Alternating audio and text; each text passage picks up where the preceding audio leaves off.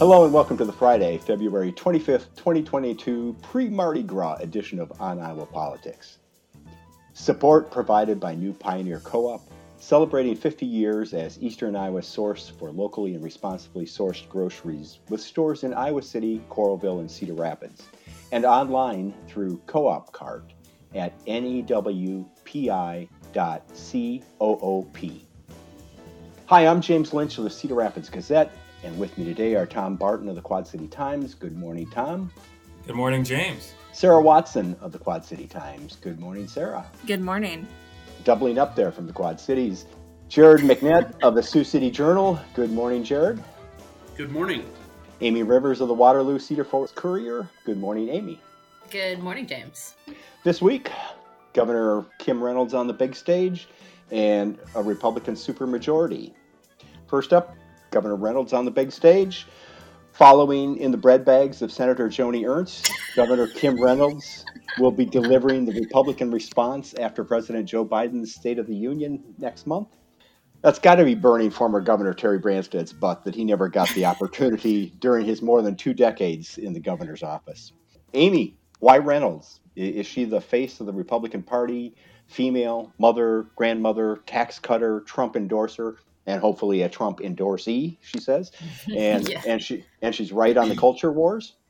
Yeah, that's that's exactly right. I mean, she's she's basically embodied um, sort of the Republican um, ideal. So so yes, right away during COVID, you know, there was a lockdown in Iowa, but she was one of the first governors um, to quickly uh, release everyone. So so basically, that's sort of the Republican line. Like we need to be free of COVID uh, mandates and Governor Reynolds has considerably um, or consistently rather done that you know? I mean i think house minority leader kevin mccarthy said she handled covid by choosing freedom over lockdowns and personal responsibility over mandates. That's a big issue for them. Um, the other thing is you know she's continuing that by banning mandates um, in schools and i know that the legislature was even trying to do a ban in private businesses at one point. So i think just that sort of um, let covid be is is very much a Republican line. Um, so I think that's sort of a reward for for for that sort of thing going forward. Um, the other thing, you know, she's a she's a female governor. Um, they like you know highlighting that within the party. Um, she's favored to win re-election, so she's a winner. Um, she's not out of favor with Trump, which is a big deal, um, and obviously hopes to get his endorsement. So so yeah, this is pretty much a solid pick for the Republicans it's interesting too that she feels um, vindicated in the way she has managed the state's response to COVID, and that this idea that we have to learn to live with it. Um, and point, now she's pointing to you know Democratic governors who basically are are following the same pattern that she did much earlier, uh, opening things up, uh, you know, lifting mask requirements, those sorts of things, and and so she feels vindicated by that. And she just was you know she was a an early, um, you know, a pioneer in, uh, I guess, ignoring uh, COVID. Uh, right. She was she right. She's she was among the the first Republican governors, yeah, to to lift those mandates. And when you look at statistics from states that did and states that didn't, um, it, you know, we're still getting those statistics out. But overall, Iowa didn't meaningfully suffer relative to other states that kept mandates. So that's what you can point to if, if you're a Reynolds supporter or if you're a Republican. Um, states without mandates didn't fare any worse generally than than states with mandates. Um, now, whether overall you can make an argument um, that that sickness was perhaps more rampant, um, hospitalizations could have been fewer, that sort of thing. But but at this stage, um, it's still very much ideological. Yeah, definitely. So, so Amy, is this uh, uh, response to the State of the Union address? Is this an audition on a national stage?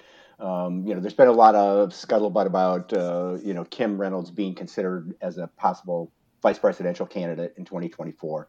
So, is, is this her chance to, uh, you know, jump into the big league? It very well could be, and she's been lifting her profile. You know, she's with the Republican governors, um, and and sort of you know putting herself out there on the different um, news shows as well. Sort of like an Ernst was when when Ernst gave the State of the Union and and talked about, as he said, the bread bags Um, so, sure, absolutely. If, if she nails this speech, she could be talked about as a possible contender. And I mean, I, that's what everybody aspires to is to be vice president, right? Uh, Ask Biden. yeah. yeah. It, it's interesting. Uh, at the same time, we're seeing Mike Pompeo is visiting Iowa, Marsha Blackburn is visiting Iowa. Um, you know, I don't know if these folks are thinking, you know, have bigger plans uh, for, you know, Pompeo certainly has been mentioned as a presidential candidate. Blackburn, I'm not sure if people look at her as a presidential candidate, but, you know, the, the list of possible Republicans uh, who would run for president in 2024 is, is pretty long. And uh, anybody on that list could probably be put on the list of possible vice presidential candidates. And then that list gets even even longer when you add in people, you know, like governors and and um, you know folks like Kim Reynolds. So she's got this opportunity.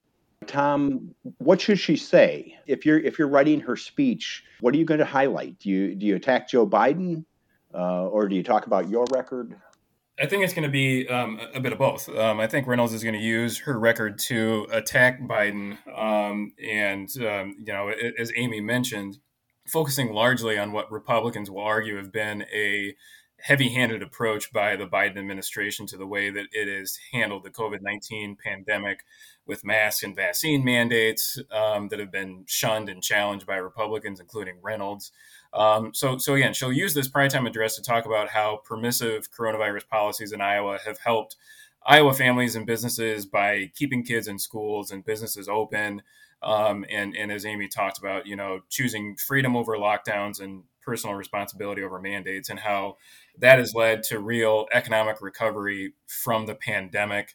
Um, you know, as Amy Amy mentioned, Iowa is one of few states that didn't issue a state at home order at the, the beginning of the pandemic, and Reynolds didn't implement statewide mask mandates in Iowa until I think November of, of, of 2020, and then lifted them along with many other uh, restrictions last last February, and then um, earlier this month, you know, ended the state's coronavirus public health emergency, a move that uh, would limit the release of, uh, of state public health data, um, and kind of again reflects her long held belief that, uh, as Amy mentioned, you know, it's time to move on from from pandemic restrictions.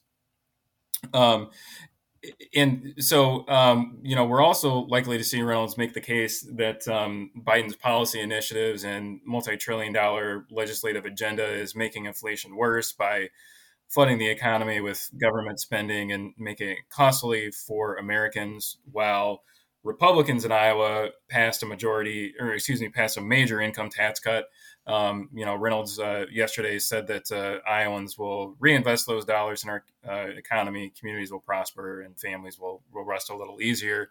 Um, and that uh, once again, we're putting faith in Iowans and they won't let us down. Um, you know, she's probably likely to tout the state's fiscal management with a 1.2 billion dollar, or excuse me, uh, with a 1. point yeah 2 billion dollar surplus on top of full cash reserves and you know, contrast that to, to Biden's stalled, um, you know, 1.7 trillion dollar climate and social spending bill. Um, again, noting Iowa was able to overcome the financial challenges caused by the global pandemic and, you know, still invest in education, workforce, healthcare, um, while providing needed tax relief to, to Iowa families. Um, and then um, Reynolds will also probably criticize Biden over border security.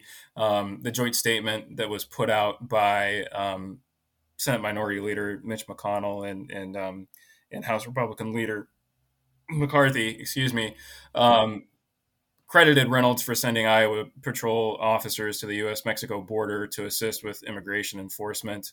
Um, but uh, again, you know, you kind of would expect the general theme for Reynolds to be that um, Republican governors across America are, you know, leading the charge in defending liberty, securing, you know, economic prosperity, and that the Biden administration administration is governing from the far left, ignoring problems of working class Americans while pushing an agenda that um, you know, she said in a statement, stifles free speech, free thought, and economic freedom, and that the American people have had enough, but there is an alternative, and that's what she uh, she said she looks forward to sharing on Tuesday.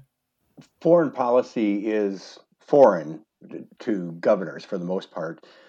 So, how does the the Russian invasion of Ukraine uh, affect or alter Reynolds' approach here?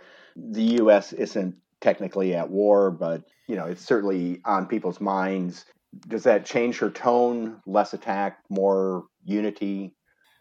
Um, I mean, just given what we've seen from Republicans up to this point, in just kind of um, the general tone and tenor of you know our, our political discourse, um, I, I, don't expect uh, a unifying message from from Reynolds and and, and, and Republicans.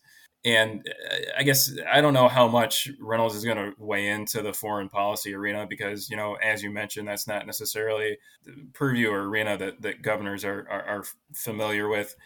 You know, I, I could potentially see, you know, Reynolds maybe making an argument that the, the Biden administration hasn't been forceful enough, you know, in trying to deter Russian aggression and protect NATO allies, and that, um, you know, more potentially could have could have been done by by the administration to, you know, try and halt that Russian uh, aggression and, and, and invasion in advance, and, and that, you know, somehow the Biden administration maybe should have been a little bit more forceful in the way that it responded, but I don't I don't know how much that's going to really play into our message. I, I anticipate more that yeah, it's going to be focused on domestic issues and how you know Iowa is leading the way. I have to wonder with all of that too, especially with the uh, Russia stuff, how much that even gets brought up because there doesn't seem to be a unified message from Republicans about what even they should be saying as it relates to this. To the point where, like you know, even in the state legislature, you have somebody like uh, you know, Jeff Shipley in Fairfield kind of saying that what Putin is doing is sensible, uh, at least as it relates to, to NATO. So there's not the most unified messaging from Republicans as it relates to this. And Democrats too, for that matter. I mean, if you look at what Franklin Franken has been saying on Twitter, um, he's very, you know, war hawkish, and, and, you'll find a lot of deviation right now. I think definitely the parties are trying to figure out what a good message is right now for that issue. I, I would expect that the governor would talk about the Ukrainian people and, and support for them uh, without necessarily wading into foreign affairs and the policy. Um, so, but I mean, everybody, uh, you know, wants to support the Ukrainian people. Uh, so, and, and that's a, a, very safe approach, um, you know, to, to express support for them. Um, you know, with all this going on, it, it makes me wonder if, uh, you know, doesn't this seem like a good time for China to reassert control over Taiwan?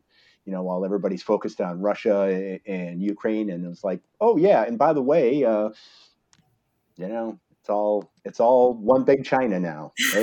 anyway, so yeah, Sarah, uh, does the governor make this speech about herself, or or is it more? I, I guess in a way, as Tom was suggesting, that the Iowa way is a sort of a blueprint for the nation. Um, you know, the the approach that she's you know leading here in Iowa should be a, a blueprint for federal government.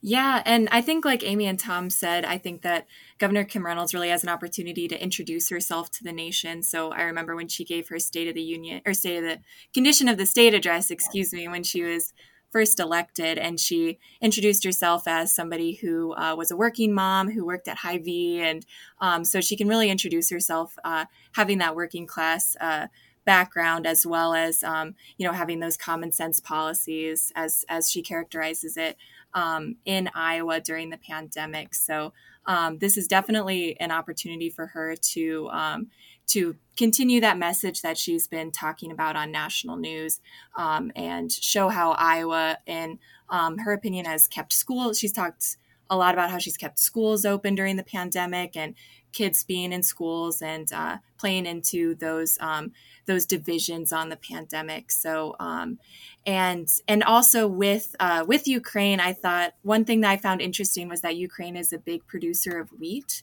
So when you talked about like her drawing parallels with the Ukrainian people, you know, Iowa's a major agricultural state, so you know, drawing those parallels between the Ukrainian people, but um, would be would be an easy way for her to tie that in, but not get too over her head with uh, foreign policy, especially as the Republicans don't really have that unified. Um, response to to the um, invasion of Ukraine, like um, you all have, stated eloquently.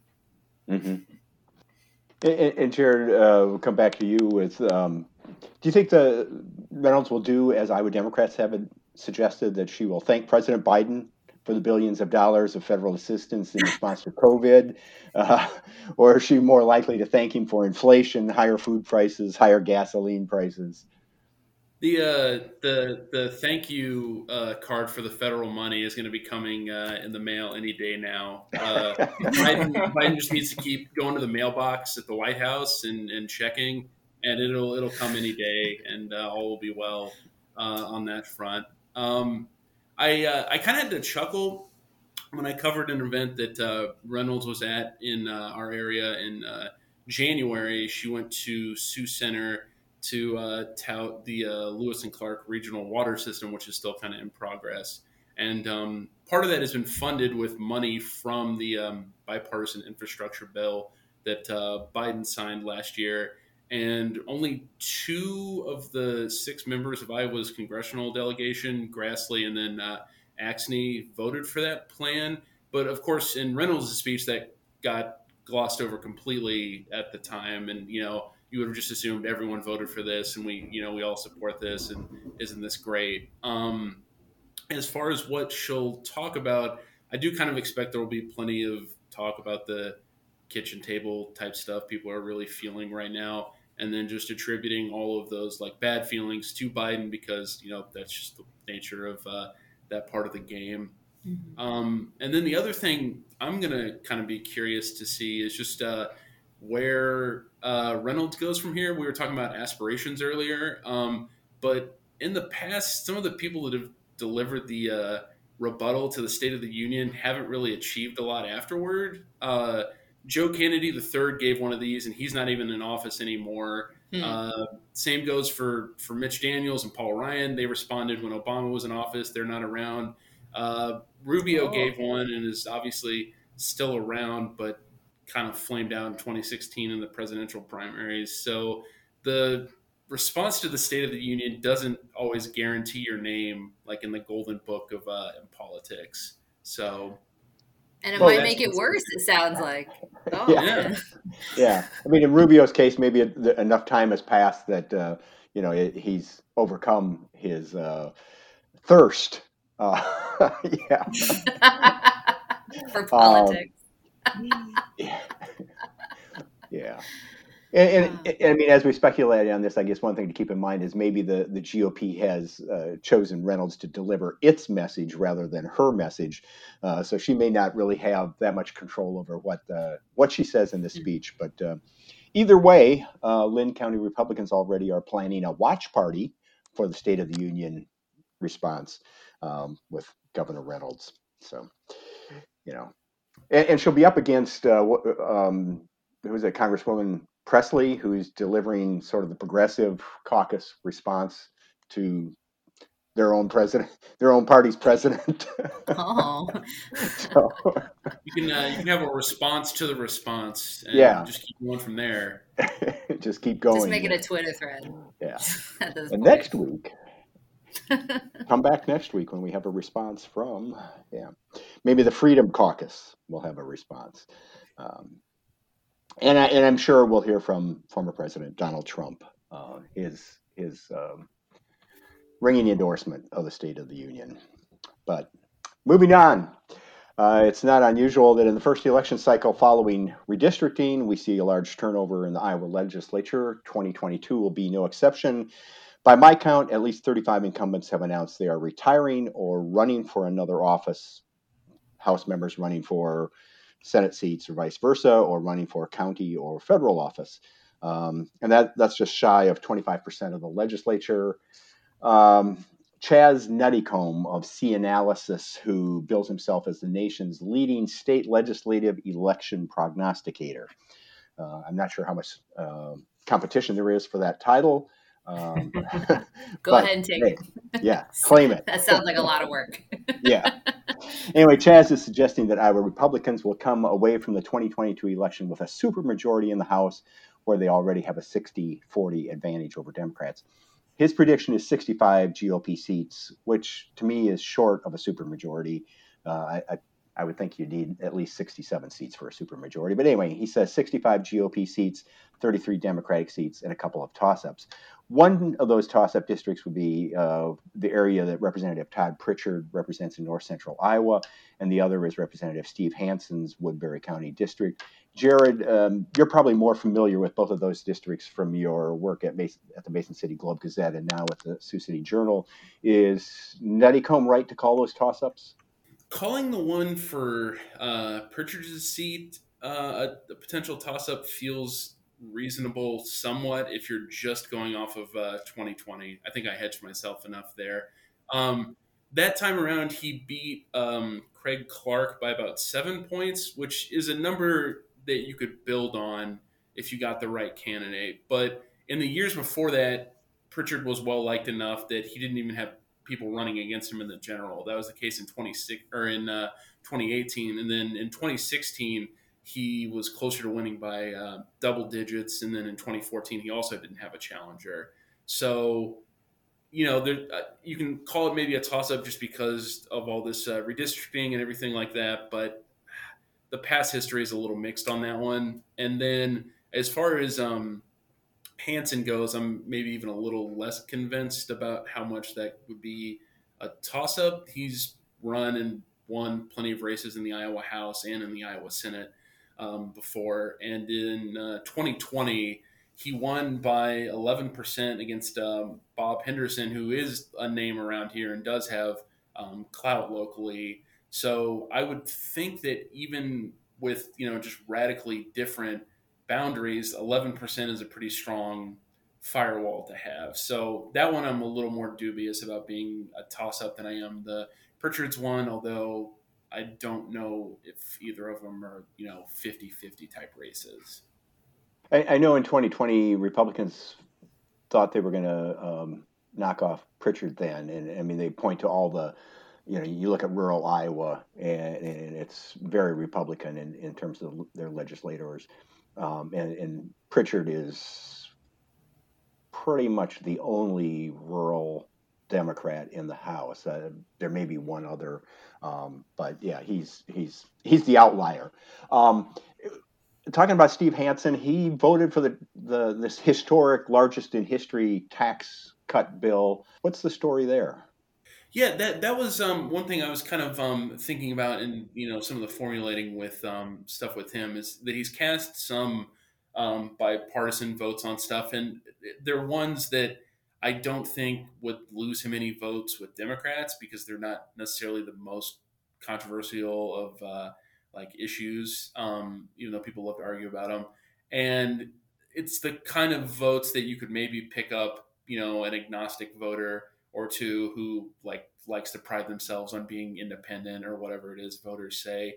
Um, as far as that goes, so I could see some of that sort of, you know, those bipartisan tendencies may be helping too in uh, making the race a little easier for him. Mm-hmm.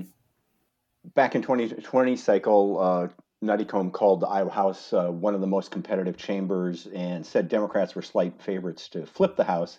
Uh, instead, they lost seats.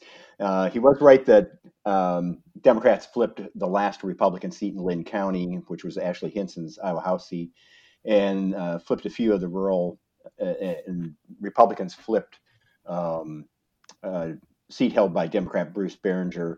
Um, and he also predicted Demo- Democrats would almost certainly gain, have a net gain in the Senate, uh, remain split 32 18. There was no change.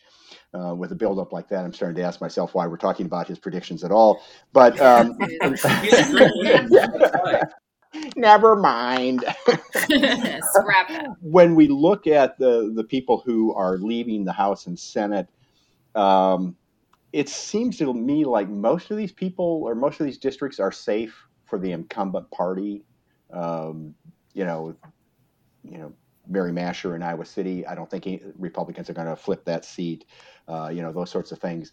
Um, Amy, when I when you look at the Cedar Valley area, are are any of those seats likely to flip or, or I'm interested in Iowa House District 76, actually, because this one was Dave Williams' seat, um, and the district has shifted. So it used to be pretty much majority Cedar Falls, and then just a little bit underneath it to the south.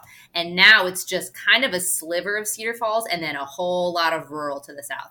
And those rural counties have a bigger Republican um, voter share. Now, do those specific precincts have a big Republican voter share or not? I don't know. But I think that's really one that you got to watch um, so you've got Kate White on the Democratic side. She's a Hudson City Council uh, person. And then you've got Tony Chavez on the Republican side, who have so far declared. Um, and he's a young Republican. He's 26 years old. So he's a young up and comer. So that'll be an interesting one to watch. Um, but I would say the rest of them around here are, are pretty safe. Jared, uh, the same question to you as far as any openings in the Western Iowa area, uh, Sioux City and, and around there. Um, yeah, I, I think um, I'll be interested just to see what happens with the the race for um, Chris Hall's seat since he's obviously um, retiring. And then another one I actually will be interested to see. I don't necessarily know how close it'll be. I'll also be interested to see what happens with the race for um, Amanda Ragan's uh, seat. Uh, it's not quite the same boundaries as the the House area for around Mason City, but I remember um, in in 2020 for the House race for uh, the Mason City area, which uh, Sharon Steckman won. Um, the guy that ran against her got 35% of the vote, which obviously doesn't sound like much and is, is a pretty big blowout. But he had like no name recognition and nobody really knew who he was, and he still was able to get at least 35% of the vote. So that's another one for in that area. If the Republicans find the right person to run, that that could be something that's more competitive than it has been in the past too. Mm-hmm. And uh, Tom and Sarah in the Quad Cities area, are there seats in play? Yeah, so I think uh, um, State Senator um, Jim Lykam, Democrat from Davenport, um, I think his seat is probably in play. So um, Lykam announced that um, he is uh, is retiring and won't um, seek reelection um, after redistricting um, caused his district to shift quite a bit.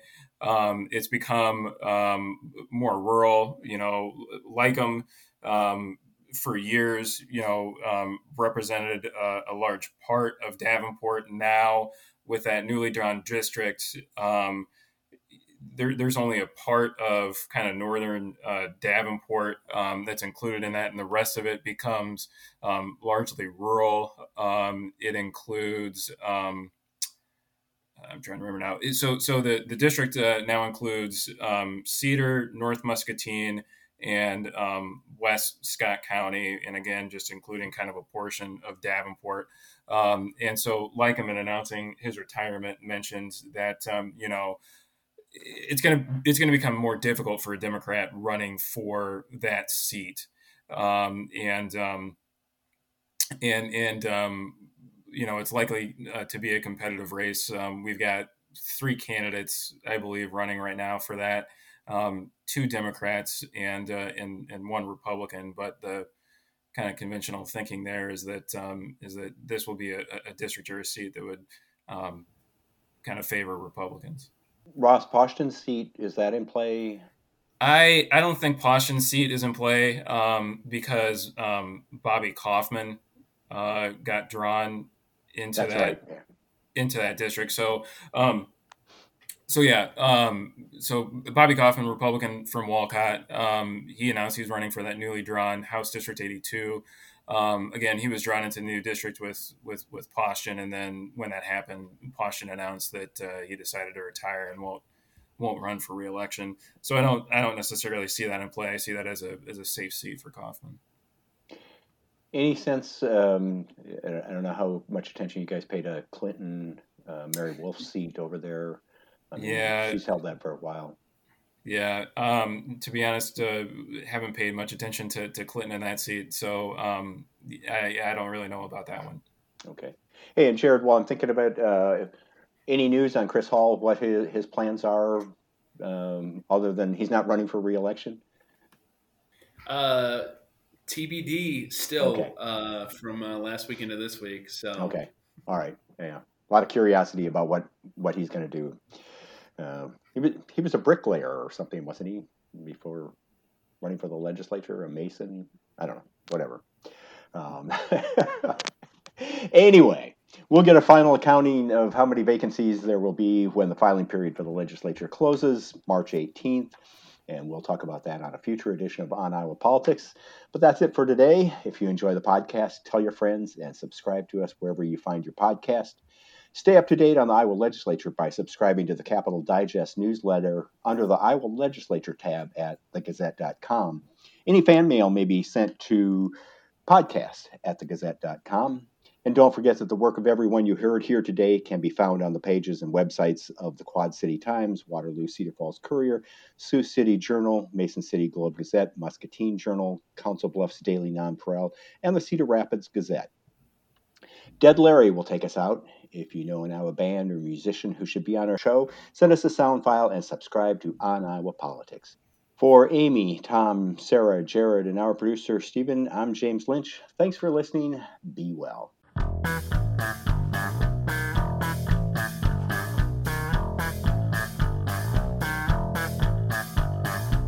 Today is gonna be the greatest, it's gonna be the bestest damn day I ever had. Today I climbed the top of a mountain, laid in a hot spring fountain, and laid my fears to rest. But if you wanna go, go